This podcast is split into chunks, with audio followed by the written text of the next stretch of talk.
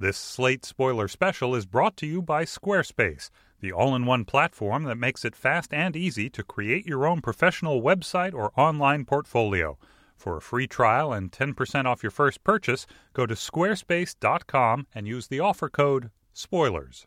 Hi, this is Dana Stevens, Slate's movie critic, here with a Slate Spoiler Special podcast on The Wind Rises, the latest, and if we are to believe him, the last film from the Japanese animation director Hayao Miyazaki. And joining me from Washington, D C Slate office to talk about The Wind Rises is Dan Coyce, senior editor at Slate. Hi, Dan.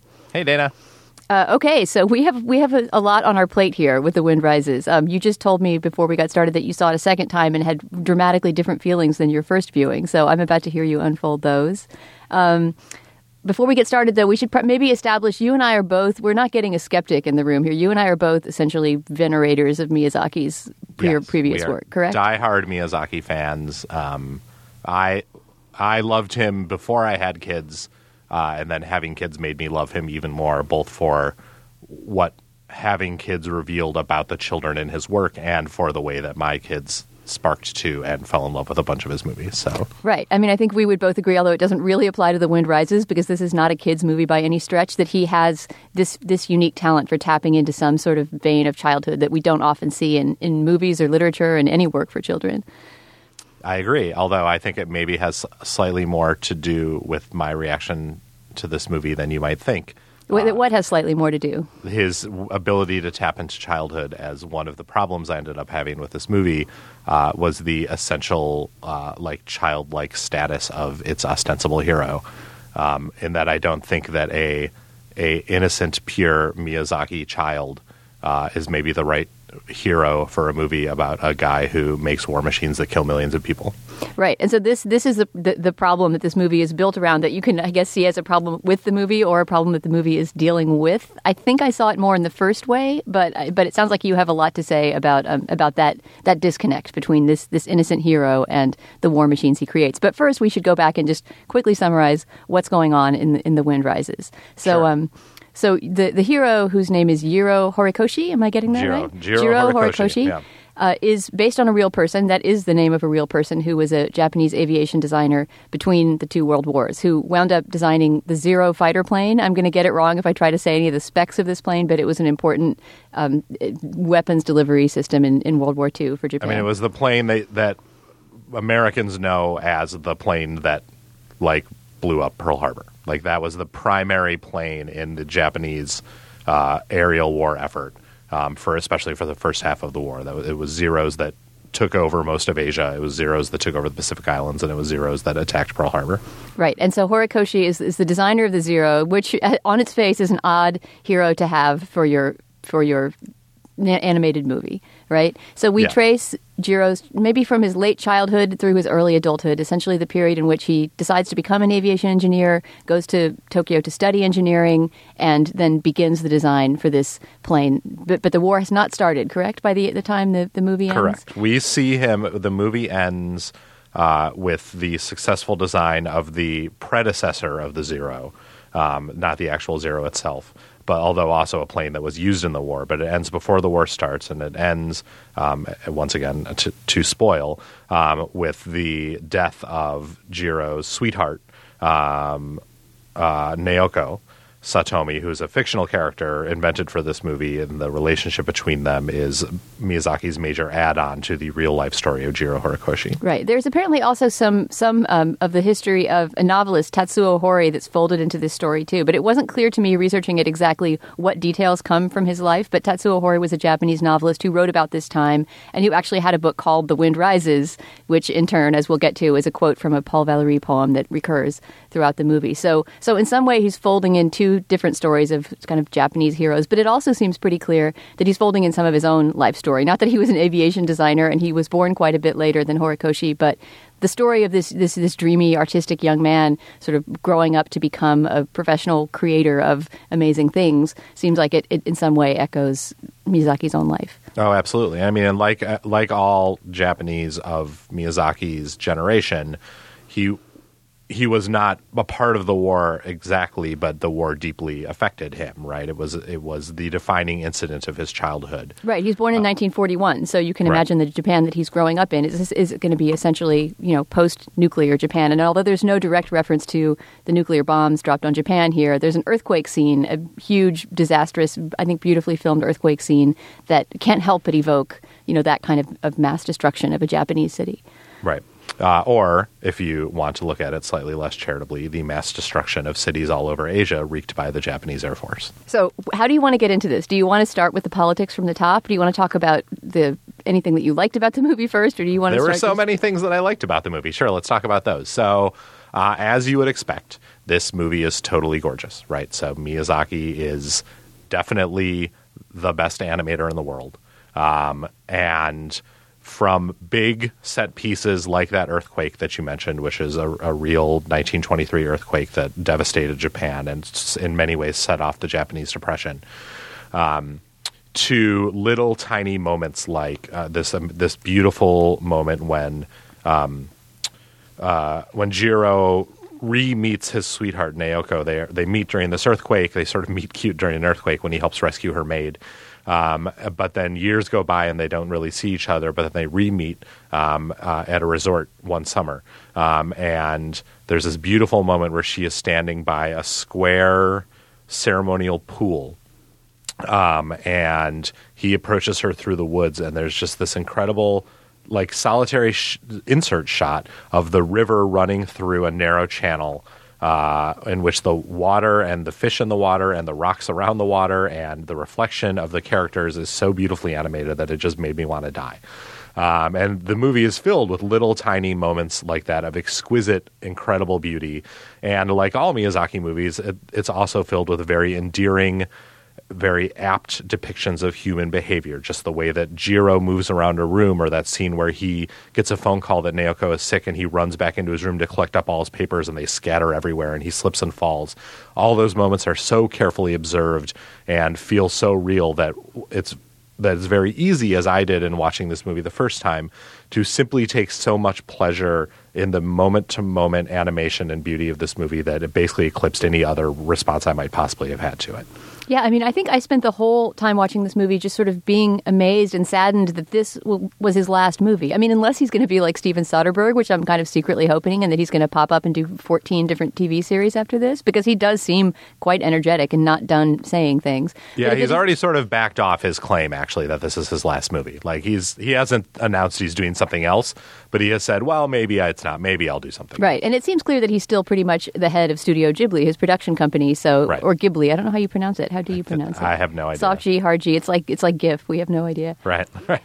So, but I think he is still, you know, involved in projects like From Up on Poppy Hill and The Secret Life of Ariete and, and those things. Um, right. But why am I talking about that? Oh, because to choose this for his last movie is just it just seemed like a very, very dark choice. Essentially, this is the story of a man looking back over his life and wondering whether what he did is worth anything, right? And what, wondering whether what he did w- did any good for the world. And in the case of this character, you know, whether the harm that he brought was was far greater, which it seems like it sort of incontestably was. So it's just it's it's a very dark valediction for an artist to, to make it as his last statement. See, I uh, would argue with that a little bit, because I feel like a real flaw of the movie is that it does not contain any looking back, either on Jiro, the hero's part, or on Hayao Miyazaki's part. Like, I didn't view this as a movie about a character looking back on his life and accomplishments and trying to figure out if they were worth it.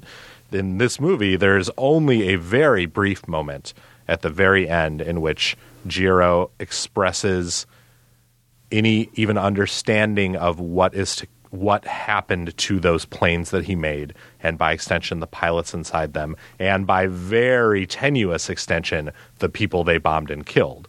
There's a moment right at the end of the movie where he says, oh, none of those planes ever came back, when in a dream sequence, he is watching all his zeros fly off in the horizon.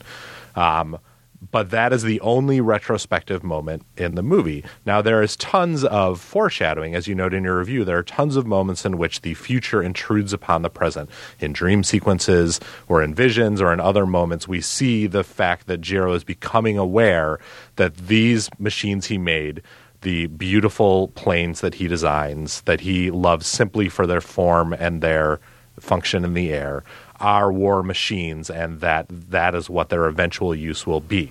But we don't really ever get any moments of Jiro wrestling with this at all, and we certainly don't get any moments of him looking back on this time and thinking, what was it that I did? What was it that I wrought? And that, I thought, was a real flaw of this movie. As far as this movie is concerned, the story of Jiro Horikoshi ends before the war even begins. And it has more, just as much to do with his tubercular sweetheart as it has to do with the millions of people killed across Asia. Right, and there's and, a romantic and nostalgic tone to many parts of the movie, not not the war parts. I mean, I would, I would, I think you would agree with me. I would say that the war scenes that we see and the scenes of, of the devastation of the earthquake as well that sort of recall war are are extremely anti-war. I mean, there's not any sense of, of jingoism or, or nationalism in the movie. I but... I can't tell. This is part of the problem that I have with this movie, is that it is so subtle, and I think that so much of its specific commentary on Japan's relationship to the war and Jiro's relationship to the things he made, I think so much of that is culturally specific in a way that would potentially be understood by a Japanese audience, but is almost completely opaque to me. And so that scene in the beginning when, when you know, boy Jiro's having a dream, and he dreams of a huge, possibly German airship with anthropomorphic bombs floating off of it, and one of them breaks his plane. Like, I guess that's anti-war, sort of, but I I can't walk away from that scene feeling like, oh, I understand what it is that Hayao Miyazaki has to say about the use of airplanes in war. I can't walk out of that scene feeling that way. I feel slightly disconcerted, and I feel interested, and I feel like it was it was a beautifully made thing. But the cultural specificity of this movie, to me, was a real impediment toward feeling like the movie had anything to say politically. And And I don't know if that is like a feature or a bug. You know, I don't know if that is what – I don't know if Hayao Miyazaki meant for this movie to really be this elliptical uh, and to approach this r- issue of importance to millions of people in such a sideways manner. Or I don't know if it's simply that I'm not capable due to my particular cultural context of understanding what are what would otherwise be very clear messages that he's sending. Yeah, I think you're right that it, this is this is a movie that feels more closed off and more kind of Japanese in some some way that's inaccessible to a Westerner who doesn't know that culture and language than than any other of his movies I can think of. And it, right. it, it has, of course, most of the protest against this movie has risen up in Asia. It's the Koreans and the Chinese and others who experienced over the course of the twentieth century war atrocities at the hands of the Japanese who feel like this movie is politically irresponsible. Right. And and so, and you know, one of the one of the things that's really interesting about the release of this movie in Japan, so this was a huge hit in Japan. Um, it was the highest grossing movie of the year. And... And many of Miyazaki's movies do. I mean, they are often the highest-grossing movies of their year. I think Ponyo made like more than Titanic in Japan. And but, was it um, praised by the Japanese press and by critics in general? It seems like there was some split even in Japan, that people had a little bit of trouble dealing with this movie even there. And it was what was particularly interesting to me was that accompanying the movie's release, Miyazaki wrote a widely shared and spread op-ed decrying sort of the militaristic rightward bent of the current Japanese government. So it's unclear to me whether he wrote that as as um, as an amplification of what he viewed the message of this movie to be, or as a clarification of a message that he was realizing or that he intended to be specifically right, unclear as a corrective, in the context almost. Of this art. Right. It's so it's just all it's all very foggy to me. And in general, fogginess is something I prize in my movies. But in this particular case, it felt on the second viewing like fogginess is a real problem with a movie that touches on something that was this deadly and this horrible to this many people. And what I kept coming back to was, what if sixty years from now, some beloved The you know the American the sixty years from now version of John Lasseter made a, a beautiful uh, movie about the innocence and idealism of the guy who designed the Predator drone? Like, would that be cool? Right. Well, yeah, that's that's a, that's a great analogy. But I think another way to look at this movie, you, I mean, you cannot deny that this movie is suffused with, with war, right, and with the grimness of war. As as you say, from the earliest dream sequences, the dream sequences that Jiro has about building these wonderful planes start to be infected, right, by these images of, of, of sort of monstrosity or of planes exploding or of battlefields. I can kind of deny it. I I think that they are few and far between and vague enough that that they don't convey any real message to me. But I like that be... interpretation of the of war imagery infecting his dreams of flight, but the movie still nonetheless ends with him talking to his, uh, the Italian um, aircraft designer Caproni, who he dreams about over and over again. Who's sort of his imaginary be- buddy, right? Right. Uh, they're still talking about the beauty of airplanes. Yeah, but like, it's, it's not right. Like their last conversation is about, oh, look at the horrible things we have wrought. Right. It is, oh, too bad those planes didn't come back. Not even the pilots. Those planes did not come back, Jiro says. And then they talk some more about how planes are beautiful. Yeah. So yeah, so but yes, I'm sorry. I'm like I'm debating the point unnecessarily. You are right that there is imagery of war that pops up and infuses especially his dream sequences. So tell me if you felt like those made a clearer statement than I thought they did. I completely agree that there is a fogginess about the valence of the war. Not not whether it's pro-war or anti-war, but sort of Jiro's responsibility for his creations. But I also question whether it has to be the hero introspectively looking back and judging in order for this movie to have something to say about war. In other words, this felt to me like it was made with some sort of very long-term historical glasses on on Miyazaki's part, where he was looking at a whole century worth of, of war and destruction as a sort of tidal wave that overtook this one person whose story he's telling, and also many other people. If you see what I'm saying, I mean, it, that, that yeah. he was sort of he's sort of watching the twentieth century sweep through Japan. That's the wind that's rising, right? And and create all this damage and destruction. And, and swept up in it is this arguably overly innocent and overly naive and absent-minded character that he arguably identifies with overly much, but that it doesn't necessarily have to be the case in an epic, you know, in something that's sort of a sweeping political epic of this scope, that the individual hero sits and, you know, introspectively goes over his life and, and regrets. And that, again, could be a cultural thing. You know, maybe as Westerners who are so invested in the subject and, you know, and in introspection in, in art, we want to see that happen. And maybe Miyazaki doesn't need to see it happen in order to make the statement he wants to make. Does that make right. sense? No, it totally makes sense. And you're and you're absolutely right by extension that had Miyazaki made some version of this movie that featured old man Jiro thinking pensively about what he did, I maybe would have hated that. Like, who knows?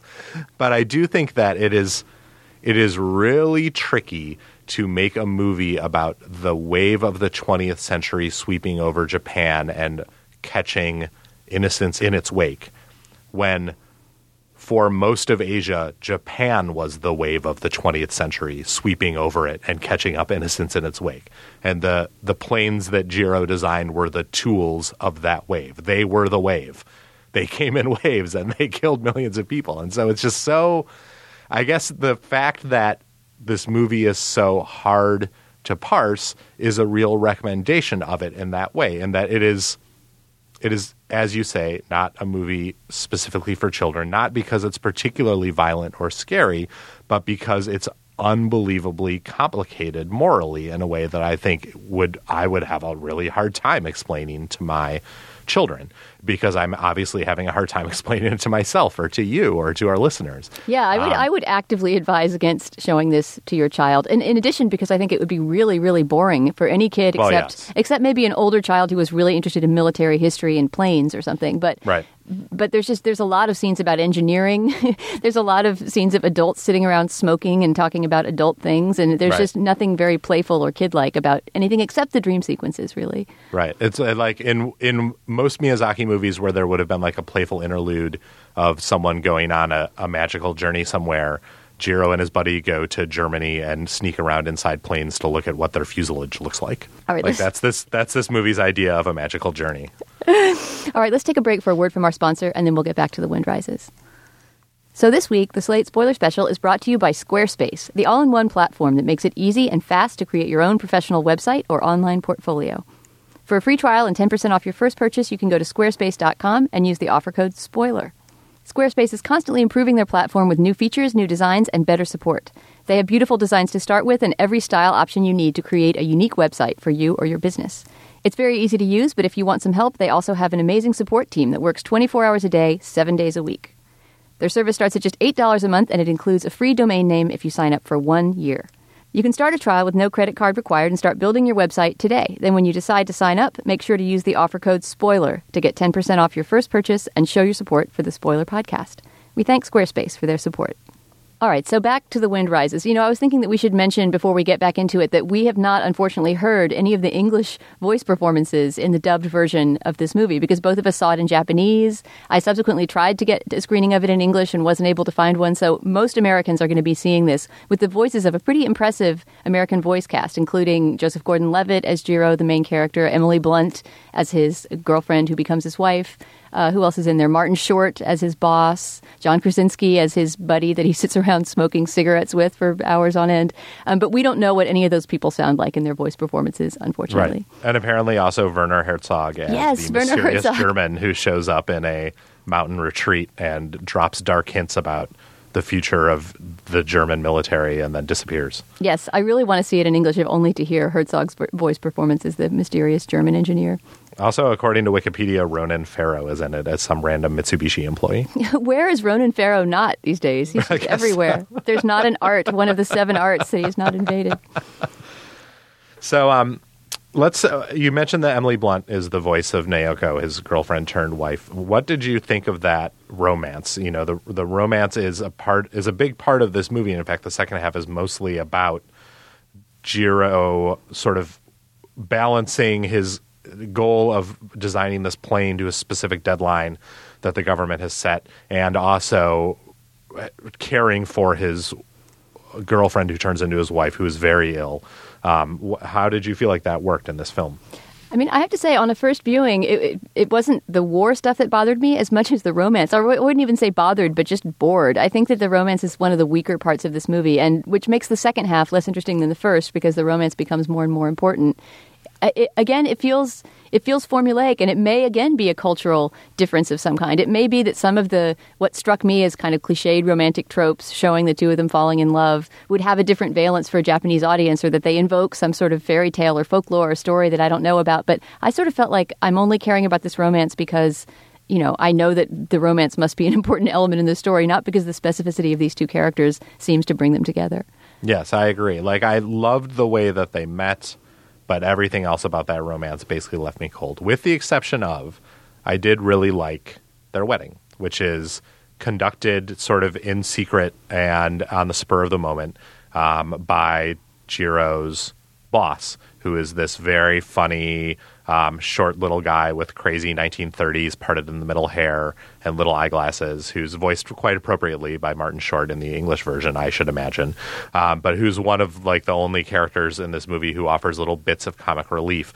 And he is like a real grump who grudgingly grows to accept that Jiro is just a flat-out genius and that he really actually cares about him. And so the wedding that is conducted at their home is a very sweet and beautiful moment, I thought, uh, wrapped up in a big, fluffy, nothing romance that I didn't care about at all. Yeah, there's a, there's a long scene where he makes her a paper airplane, remember that? And, and flies yeah. it up to her on the roof. And then there's this crazy thing where the paper airplane gets stuck in a tree or something, and he like climbs this roof to get the paper airplane and risks his life to prove that he loves her. And right. my viewing companion, when I saw it, was saying, can't he just make another airplane? He's an aviation engineer.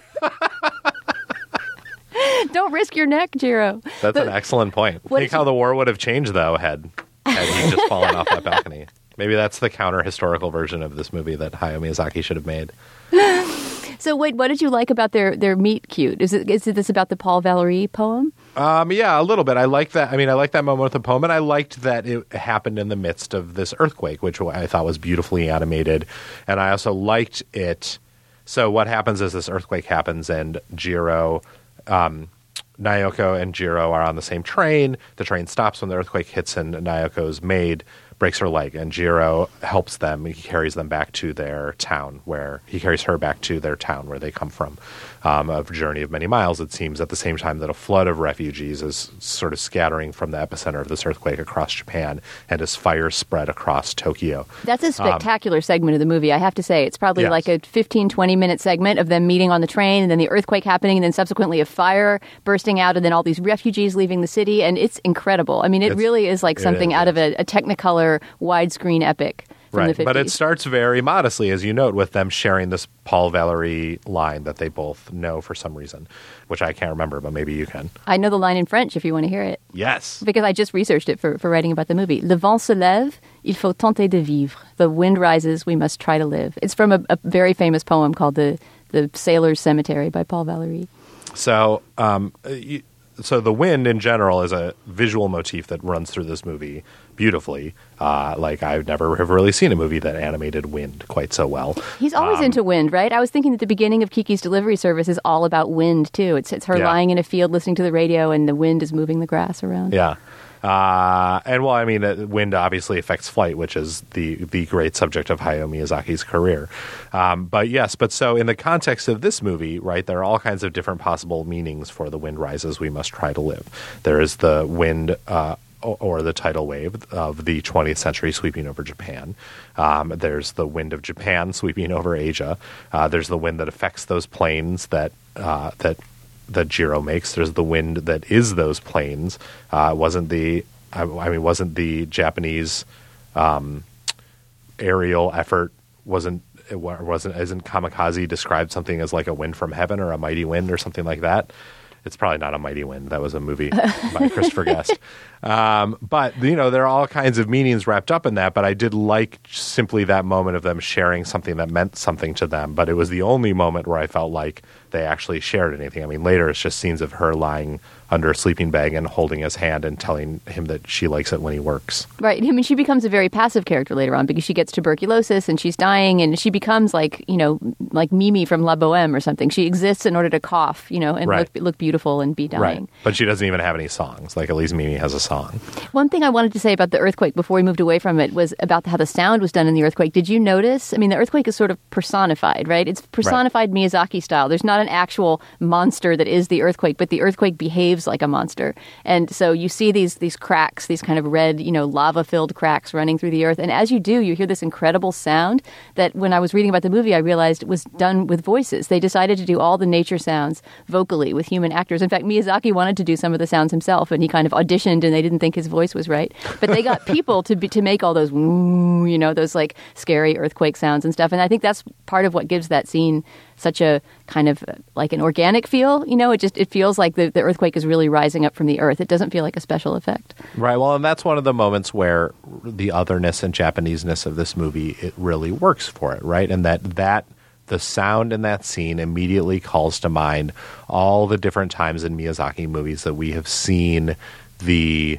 um, the physical manifestations, the animate manifestations of natural phenomena, like all the spirits in Spirited Away and all the spirits in Princess Mononoke.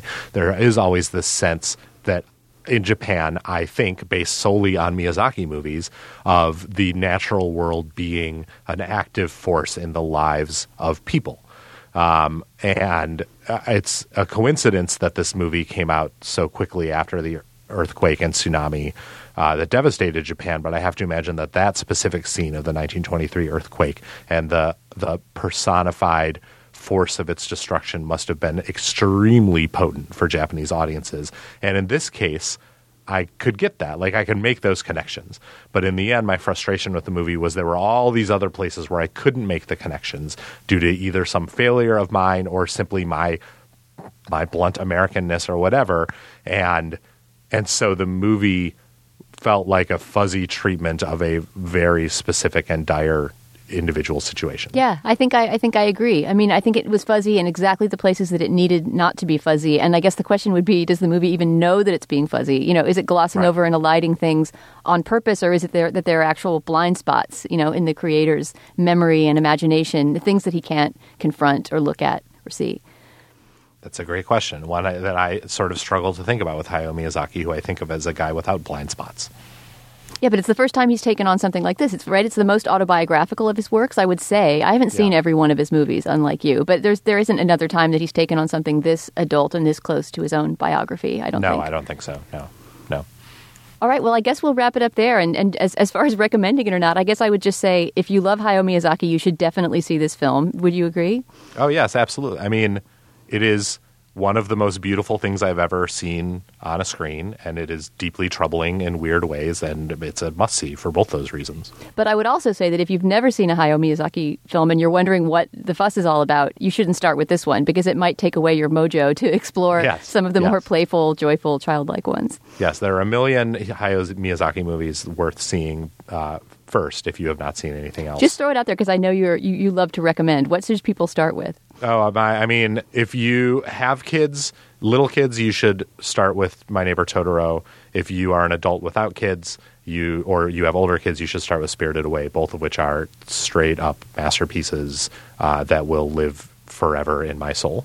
Completely agree. And I think if you have a middle kid, if you have a kid who's, you know, old enough to, to follow a movie with a real story, Kiki's Delivery Service is a pretty fantastic coming-of-age movie. Really one yeah. of the best movies I've ever seen about late childhood and that feeling of beginning to separate from your parents and grow up.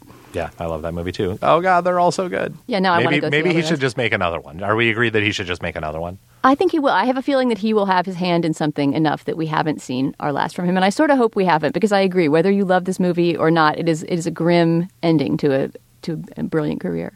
Yeah. Thanks, Dana. Thanks a lot for coming in, Dan. Come and spoil something again soon. I sure will. Our producer is Chris Wade. The executive producer of Slate Podcasts is Andy Bowers. For Slate dot com, I'm Dana Stevens. It is Ryan here, and I have a question for you. What do you do when you win? Like, are you a fist pumper? A woo-hooer, a hand clapper, a high-fiver. I kind of like the high-five, but if you want to hone in on those winning moves, check out Chumba Casino. At Chumba Casino dot com, choose from hundreds of social casino-style games for your chance to redeem serious cash prizes. There are new game releases weekly, plus free daily bonuses, so don't wait. Start having the most fun ever at Chumba Casino dot com. No purchase necessary. V G W Group. Void where prohibited by law. See terms and conditions. eighteen plus.